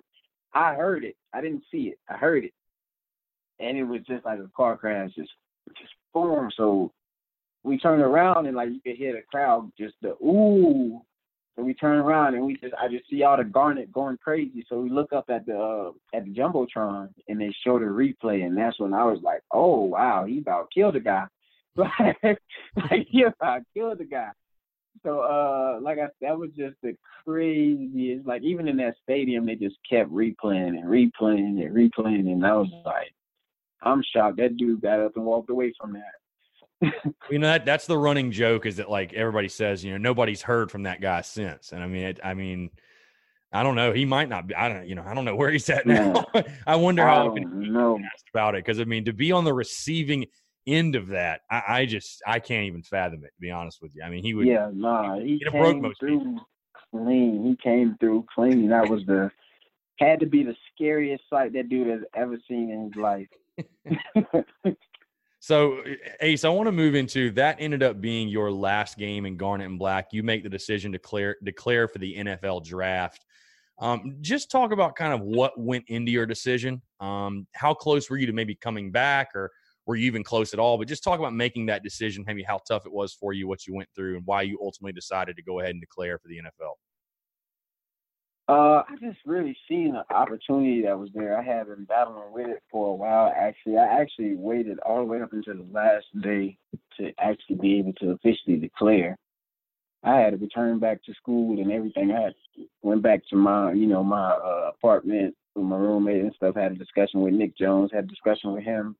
Talked about it, and it was just, I just felt the opportunity was there you know, to go ahead and just make that leap. And um, that's just kind of like what I was always taught. Like you got an opportunity, go and go and seize it. And that's just that was just the ultimate decision that I came down to. I just wanted to go and play football at the highest level. Always been a dream, and that dream actually being, you know, in reach, and for me to actually touch it and feel it, like I was just ready to go after it. So talk about, you know, Ace again, you're taking in the fourth round of the 2013 NFL draft, 101st pick overall. Uh, but the team that drafts you is the Jacksonville Jaguars. You're, you know, one of your home teams, if you will, again, you being from the state of Florida. Just talk about the emotions you have when you get that call and then to find out that you're going to be staying in your home state. How special was that for you? I mean, that was, that was really special. Um, especially like it, it being like a total shock. It was a total surprise. I had not talked to Jacksonville one day. I hadn't talked to him at all. Like the entire through the entire process, I had never heard from Jacksonville. So it was just a, a complete shock. Um, I just remember being at home watching the draft uh, with my parents. I'm uh, signing some uh, rookie cards, the whole deal. And I have family in Jacksonville. So um, Jacksonville wasn't on the clock at the time. I believe it was Detroit, uh, if I'm not mistaken. And I had heard from Detroit several times. Uh, if I'm not mistaken, that was Detroit. It could have been somebody else on the on the uh, that was actually on the clock when they actually called because they traded up for the pick. But I didn't even see them actually trade.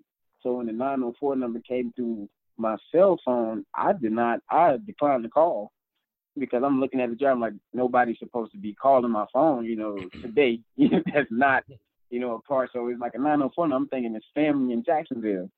Mm. So I look back up. They call again. So once they call again, I look at the phone. Like, well, why does this number keep calling?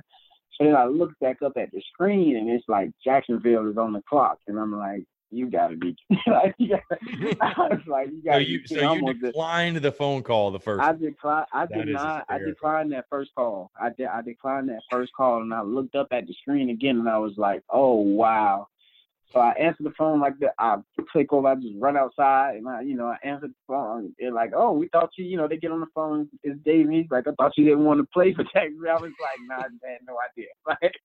Like, so I was like, "No, no, no. I definitely want to play." You know, it was just a crazy day. Then my parents, they all run out. They run out behind me, and asking who's on the phone, and I'm like, just look at the TV, you know, and stuff like that. So, uh, nah, that day was that day was awesome. That was an awesome day. For sure. So you joined Jacksonville again, Ace. Uh, I'm not going to go too much into detail with, you know, obviously your NFL career got off to a good start. You scored your first uh, NFL touchdown December 15th, 2013 against Buffalo. But you know, overall, and again, not to be negative, but I want to get your take on it. You know, I think the thing that people say a lot about you is, you know, they're like they can't believe that you weren't like an exposed explosive return man or just a fit in someone's offense. I know you had some things that happened as far as off the field or with the NFL or whatever, but when you take a look back at your NFL career, uh, what would you say are the things that stand out that you learned? And if there's anything, if you could go back and change anything, would you? And if so, what would they be?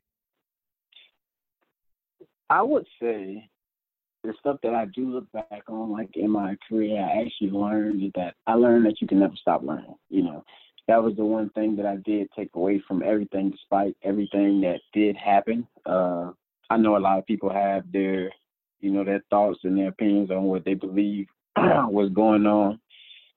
And the one thing that I could, that I wish I could change is that I had just really been a lot more just mentally tough in a lot of the situations that I had going on off the field, I would say. Not so much about football at all, I would say. Um, just life in general, with stuff that life throws at you and stuff. I just wish I had been a little mentally, a little more mentally ready, a little more mentally strong, a little more mature. Um, and that that would have helped a lot because honestly, man, play, like actually just being out there on the field and being able to compete, I never had an issue with that. Um, any of my coaches or anybody who ever uh, had opportunity to coach me, any of my teammates who ever had the opportunity to play, you know, I know they could vouch for me. That was never like really an issue, just really outside stuff, honestly. So if I could just change and take one thing back, that'd be it. That would definitely be it. And um I just feel like that probably would have saved a lot of stuff, you know. Now, I'll, I'll say, Ace, the thing that really shocks me is it, because I mean, listen, guys, let's just face it. You know, people, we're human beings. We make mistakes, get second chances, whatever. And I mean, you're seeing it in the NFL right now. You think of uh, what's the guy's name, Tyreek Hill with the Kansas City Chiefs. I mean, all the stuff going on with him, Kareem. I mean, there are just example after example after example in the NFL. But I mean, I, the thing, try to explain this to me. The thing that shocks me the most when I look at your career is that no one else gave you a shot, or it appears they didn't. I mean, after the Jacksonville experiment went the way it did, were there teams calling you, whether it was NFL teams? Was there any CFL? And if you did play after the Jags, I apologize, I didn't see it. But I, I mean, what do you think the reasoning is behind another team not wanting to give you an opportunity? Or if they did give you another opportunity, why do you think it didn't work out? Uh, it was really, it was me. Uh, it's still teams, especially from the CFL, that called me to come and play today uh, really, I had opportunities and stuff lined up. My agent did a great job, but like I said, I had to step away. I really just stepped away. Like I said, a lot of people do have, you know, like their conceptions of what happened or why I wasn't playing anymore. But and uh, just the answer is, it was just me. I just didn't go back. I just never went back. I never went back to try. Again, I took maybe one trip. Like soon as I got to, uh, soon as I got cleared, I got called out by the Jets, and I went and I tried out uh, but I was nowhere near in shape or in any type of shape to even be ready to play. Like I had completely stepped away and then just thought, oh, you can just jump back in and play and kind of like really kind of disrespected the game. So it's like I had just stepped away for for the longest and I just stayed away, honestly. So Ace, obviously, you know, looking to now, you're still obviously very involved with the game of football. You know, it's funny. I wrote down here life after football, but I don't know there really is after football for you because if you take a look at your Instagram or any of your social media pages, you're obviously still training guys. I, I kind of equate it similar to what Stephen Garcia and Perry Orth are doing, but you're doing it with wide receivers and maybe defensive backs and really skill position players. But just kind of talk about what you've been up to since those NFL days, your training, if you've got an official like business with it or whatever, just kind of what Ace Sanders has been doing with uh, football in the state of Florida. Yeah, I, yeah, you're right. You hit that right on the head. It's, it's really not a life after football. It's kind of like it kind of football isn't you, but it's just like a real big part of you've been playing for so long. Like I said, I've been a part of the sport since you know youth league, and people don't really look at it that long. But my career started in youth league, and all the way up into the NFL. That's a long time of just being wrapped up in one thing. So it's it's almost like second nature to you. So once I came home for I mean for a while I had just tried to do well I was really doing other stuff I still do but it's like the, the like the the feeling of just wanting to be out on the field and really just be around the sport rather than anything else just the pure form of the sport like that just kept calling my name so it's it started off like I was just doing stuff like with my family members and stuff and kind of teaching them and then just word of mouth got going word of mouth so then yeah it did exactly become a training business, and it is similar to what Stephen and uh, Perry does. Uh, me and Stephen always talk about doing some collaboration stuff, so that stuff could be coming soon. Uh, but it's just fun to be around, man. I like dealing with kids. I like seeing that, seeing the um, the youth play this game like at a level where it's kind of almost it's it's not tampered with yet. You know, as far as the business aspect and everything else goes, it's still pretty much a game almost. you know, it's getting a little advanced now on the youth level, but it's like it's still a game at the end of the day. and it's like just something you can have fun with, something that you can just, you know, go out on the field, and if that's your escape from whatever you're doing, and that's what we out here doing, and I just like to see them get after it and go after it. Uh, I'm around a lot of high school athletes. I'm uh, I'm around just athletes in general, and I'm actually learning a lot about other sports as well. And it's I don't know, man. It's just it's just it's fulfilling. So. So, kind of off the wall question here, switching gears, Ace. I, am not going to ask you to do a Steve Spurrier impression unless you want to do it if you got a really good one. But when you played, who was the guy that had the best? Who could mimic Spurrier the best? Oh man. Because I know a to lot me, of people try to do it, but there's definitely some guys I feel like that stand out as they've really got it down pat. To me, Dylan Thompson is really good. Like, in my opinion, I, I would say Dylan. Dylan Thompson does a good one. Uh, yeah, that'll be my go-to. That's my go-to. It'll be it'll be Dylan. Do, do you do you have any good Spurrier stories that you can tell on the airways? Maybe him like ripping into you at practice, or I mean, I've heard a lot of different stories from a lot, a lot of different guys about uh, about Spurrier, and especially with his wide receivers, because I know he, you know, nothing compares to how hard he was in his quarterbacks. But I, I had Mo Brown on the show a couple of months ago, and he talked about as a wide receiver the the absolute worst thing you could do was drop the football because he is going to make you feel so bad about it. Um, do you have any good Spurrier stories? Maybe not coming in, in a negative light, maybe in a positive light after you did something good. But uh, what's your best Spurrier story you've got? it would just have to be anytime that we're in the film room, and Mo Mo has a point.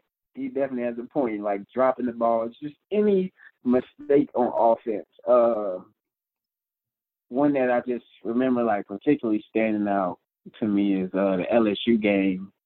We had a route uh, and it wasn't even actually he got on me. It was actually he got on Connor, but it was just really like sarcastic, like one of those things that's just like, oh god. like, so we had a route uh, on, and I remember uh, it was a curl pattern, and it's like for some reason like the game film that we had had the perfect angle for you to see like everything open up clearly. And I remember in the game, kind of going back, like, well, we ran a curl route and Connor didn't throw, it, but he scrambled and he got some yards. So, but I think Coach Spurrier wanted to protect him more. So he's like, why don't you throw the ball? You know, why don't you just throw it so you won't have to run? You know, he's like, I didn't see him.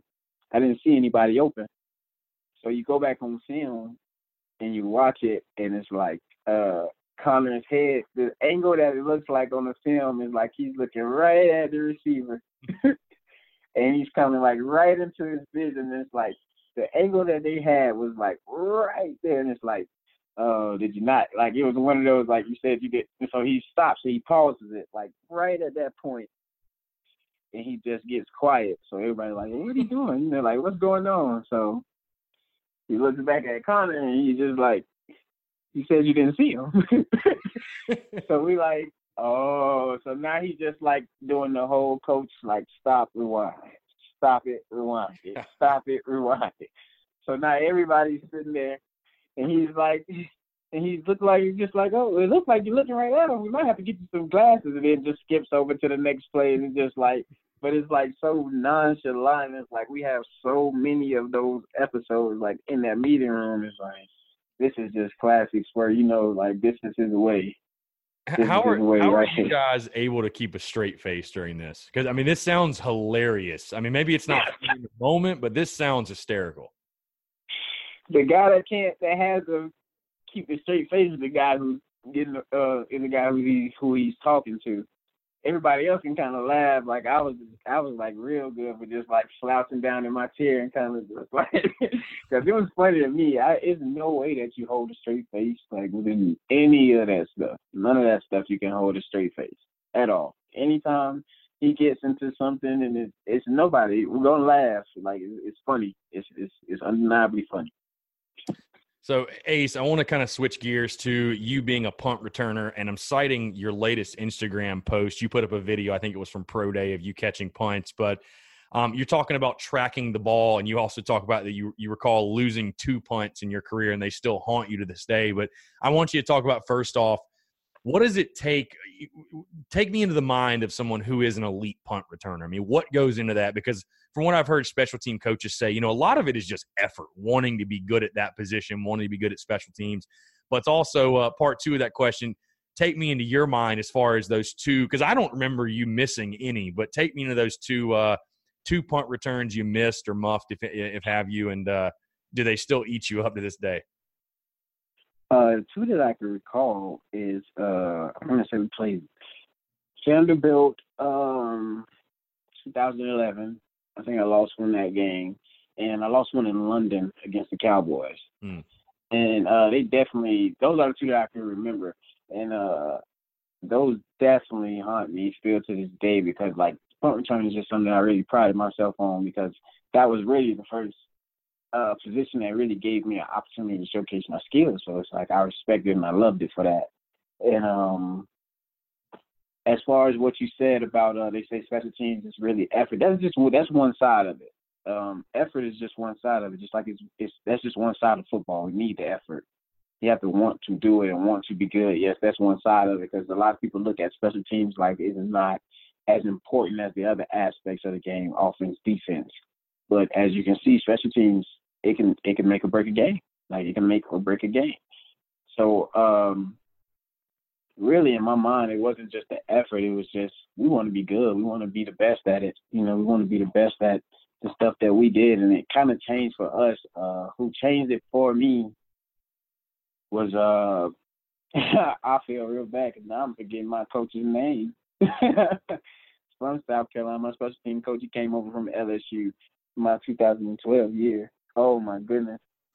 He was so quiet, but he he had so much knowledge and insight, and he just was the one that kind of put it in my head to just play.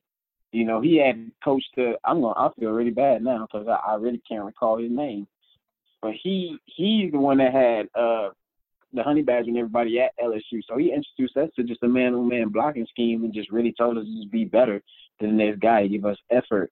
Uh, and really, he he kind of instilled that in me to just want to be really good back there. Every time I caught the ball, it was it was supposed to be a touchdown, and that's just what I believed. Anytime I touched it back there, it was supposed to be a touchdown. Like our offense deserves a break.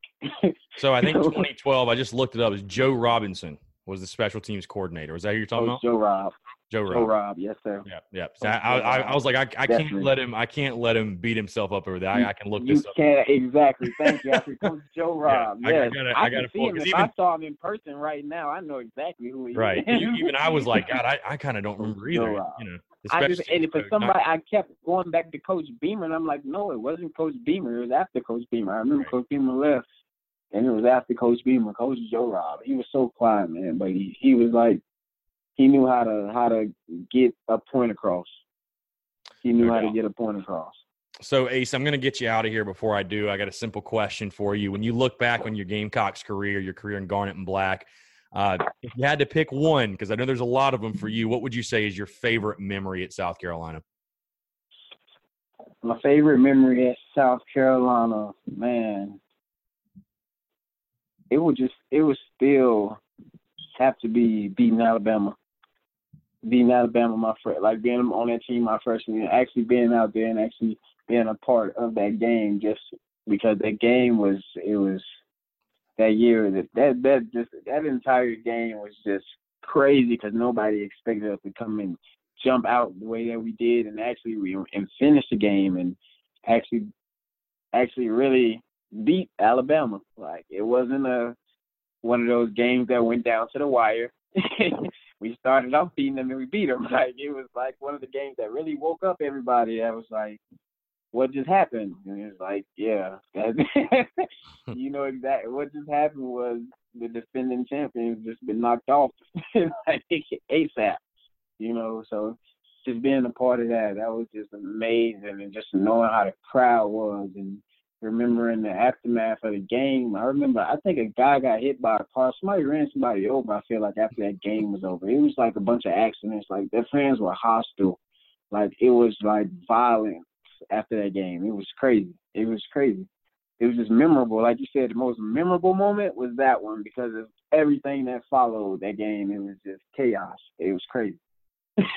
no, no doubt. That is that is certainly one of the favorite. I mean, we, we we're st- we're still talking about that game to this day, and I, am sure you'll you'll be tuned in uh, September when the Gamecocks play Alabama. I I think the over under said it probably a oh, million yeah. times. They show highlights from the 2010 game. So I, oh I no, I definitely plan on being in attendance at that game.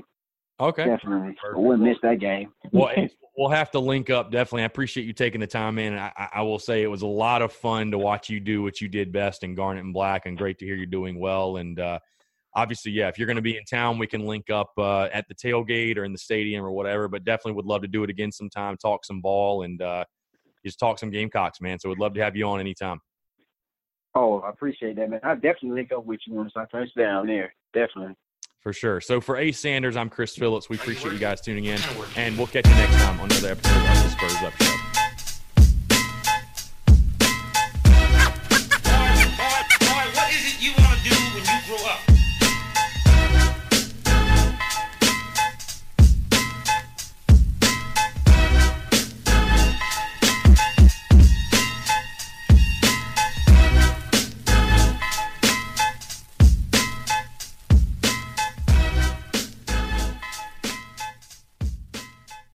Mark Chapman. Welcome to the Planet Premier League podcast.